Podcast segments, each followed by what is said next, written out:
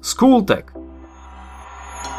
Vývoj na Slovensku v druhej polovici 19. storočia Potlačená revolúcia v meru 8 rokoch vrátila život v Habsburskej monarchii späť do starých kolají. Napriek tomu snahy slovenských národovcov neutíchali a naďalej sa pokúšali presadzovať svoje ciele. Nič na tom nezmenilo ani obdobie dualizmu, počas ktorého naši predkovia čelili tvrdej maďarizácii. O pomeroch na dnešnom území Slovenska v druhej polovici 19. storočia bude práve dnešná časť Skultegu. Po porážke revolúcií v Rakúsku a Uhorsku bol zavedený ako forma vlády bachovský absolutizmus. Bol pomenovaný podľa ministra vnútra Alexandra Bacha a vyznačoval sa tým, že spájal tradičné predstavy absolutizmu, teda nedeliteľnú moc panovníka opierajúcu sa o lojálnu byrokraciu, disciplinovanú armádu a políciu s ochotou modernizovať všetky oblasti života. Rešpektoval dosiahnuté zrušenie poddanstva a rovnosť ľudí pred zákonom. Počas jeho trvania bolo v monarchii modernizované súdnictvo, daňový poriadok, školstvo a bola podporovaná aj stavba železníc či továrenská veľkovýroba. 31. decembra 1851 však vydal silvestrovský patent, ktorým zrušil oktrojovanú ústavu. Takto zlikvidoval ústavnú formu vlády a uzavrel možnosť obnovenia konštitučnej monarchie. Monarchia sa budovala v duchu prísneho centralizmu, keď dovtedajšiu samozprávu nahradil systém úradov riadených z hora nadol z jedného centra, teda z Viedne. Úradným jazykom v celej monarchii sa stala Nemčina, v nižších úradoch sa však mohli používať aj národné jazyky. Bachov absolutizmus síce potlačal nároky národných hnutí a nacionálne prejavy, no zároveň poskytoval nemaďarským národom aj ochranu pred maďarizáciou. Do úradov sa preto dostali aj viacerí Slováci.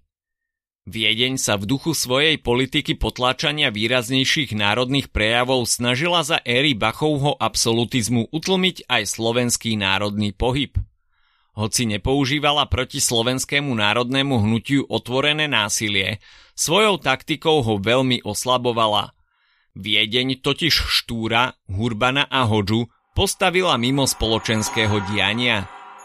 Na riešenie slovenskej otázky si ako poradcov zvolili bývalých vládnych dôverníkov Jána Kolára, Františka Hánricha a Jána Hlaváča. Pričom dôležitým meradlom pri ich výbere bola popri vernosti Viedni aj neangažovanosť v revolučnom hnutí a protištúrovský postoj.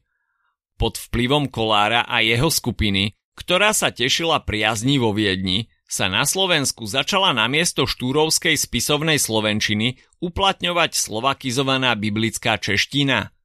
Prekladali sa do nej aj úradné nariadenia a presadila sa i v novinách, ktoré od roku 1849 vychádzali s podporou vlády vo Viedni. Národná jednota Slovákov sa začala opätovne trieštiť na jazykových problémoch – aj preto sa v oktobri 1851 uskutočnila v Bratislave porada popredných slovenských národovcov, ktorí sa rozhodli ustáliť spisovnú štúrovú slovenčinu podľa nového pravopisného systému. Výsledkom bola Hodžovsko-Hatalovská reforma a zavedenie medzi študentmi nepopulárneho tvrdého I. V roku 1853 Štúr napísal spis Slovanstvo a svet budúcnosti, v ktorom vyjadril presvedčenie, že všetci Slovania sa čoskoro zjednotia pod vedením veľkého a slobodného Ruska. Spis sa stal najvýraznejším dielom v duchu ideí panslavizmu, teda myšlienkového smeru presadzujúceho politické zjednotenie Slovanov, najmä pod vedením cárskeho Ruska. Slovenské národné hnutie však 12. januára 1859 zažilo nenahraditeľnú stratu, keď zahynul Ludovít Štúr. Vieš, v akom meste sa táto tragická polovačka udiala? Štúr zomrel ako 40-ročný o 9. večer v Modre. 1. septembra 1859 vydal panovník František Jozef I protestantský patent, teda zákonné nariadenie, ktoré upravovalo správu evanielickej a kalvínskej cirkvy. Jeho iniciátorom bol Karol Kuzmány, ktorý sa ním pokúsil zabrániť opakovaniu maďarizácie v evanielickej cirkvi zo začiatku 40. rokov 19. storočia. Patent posilňoval autonómne práva evanielických zborov a veriacich, čím mal zabezpečiť rozhodujúci vplyv slovenských evanielikov v zboroch, kde mali prevahu. Po roku 1859 sa Bachov režim ocitol v kríze, ktorú vyvolala medzinárodná izolácia Habsburskej ríše, finančné ťažkosti, ako aj vojenské porážky rakúskych vojsk, usilujúcich sa na bojskách v severnom Taliansku zabrániť jeho zjednoteniu. Krízu vyriešil panovník František Jozef I odvolaním Bacha a vydaním oktobrového diplomu v roku 1860. Ním ukončil obdobie Bachovho absolutizmu a vymedzil zásady budúcej ústavy, čím obnovil konštitučnú monarchiu v ríši. Oktobrový diplom neskôr korigovala februárová ústava z 26. februára 1861, posilňujúca jednotu ríše, jej centrálnu moc a obmedzujúca autonómne právomoci všetkých 15 korunných krajín monarchie.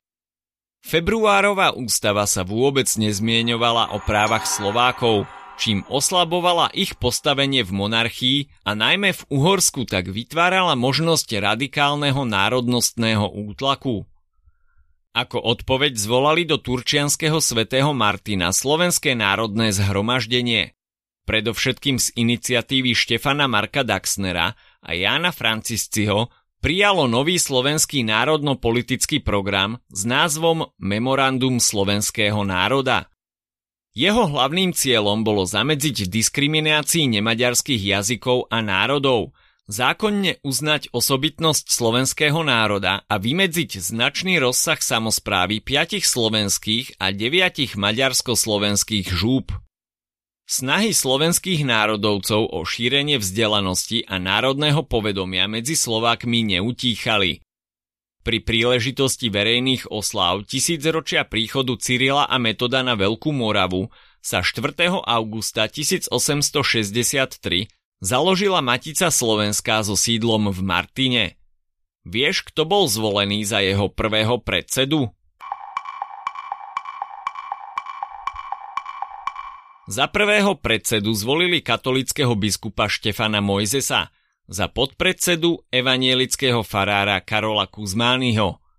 Stanovy Matice Slovenskej pripravil Jan Francisci a podľa nich bola založená ako jednota milovníkov národa a slovenského života. Jej cieľom bolo pestovať túžbu po poznaní národných dejín, kultúry a vzťah k národným tradíciám – Vydala 82 zväzkov kníh, poskytovala štipendia slovenským vedcom a študentom a takisto nadvezovala domáce i zahraničné kontakty. To sa počase prestalo páčiť uhorskej vláde, ktorá zakázala jej činnosť. 12. novembra 1875 bola Matica rozpustená a jej majetok zhábali. Svoju činnosť obnovila až po vzniku Prvej Československej republiky a funguje dodnes. Slovenskí národovci svojpomocne založili so súhlasom Viedne tri neštátne cirkevné gymnázia, kde sa vyučovalo len po slovensky. Ako prvé vzniklo vyššie evanielické gymnázium v Revúcej, neskôr evanielické gymnázium v Martine a ako posledné otvorilo svoje brány katolícke gymnázium v kláštore pod Znievom. Po rakúsko-maďarskom štátoprávnom vyrovnaní gymnázia nevydržali tlak uhorských orgánov stupňujúcich maďarizáciu a uhorské ministerstvo školstva ich napokon v roku 1874 všetky bezdôvodne zrušilo. Pod veľký tlak Maďarov sa dostali aj iné krajiny okrem Slovenska. Výsledkom spolupráce nemaďarských národov Uhorska bol Národnostný kongres – ktorý sa konal v auguste 1895 v Budapešti. Bola to najväčšia spoločná akcia Slovákov, Srbov a Rumúnov. Kongres vzbudil v zahraničí značný ohlas, na čo vláda zareagovala zvýšeným prenasledovaním nemaďarských politikov. Uhorské vládne kruhy dostali zámienku na ešte tvrdšiu maďarizáciu. V roku 1907 dal preto maďarský politik Albert Aponi na sneme odhlasovať školské zákony. Ich uplatňovanie malo viesť k úplnému pomaďarčeniu zvyšku nemaďarských škôl.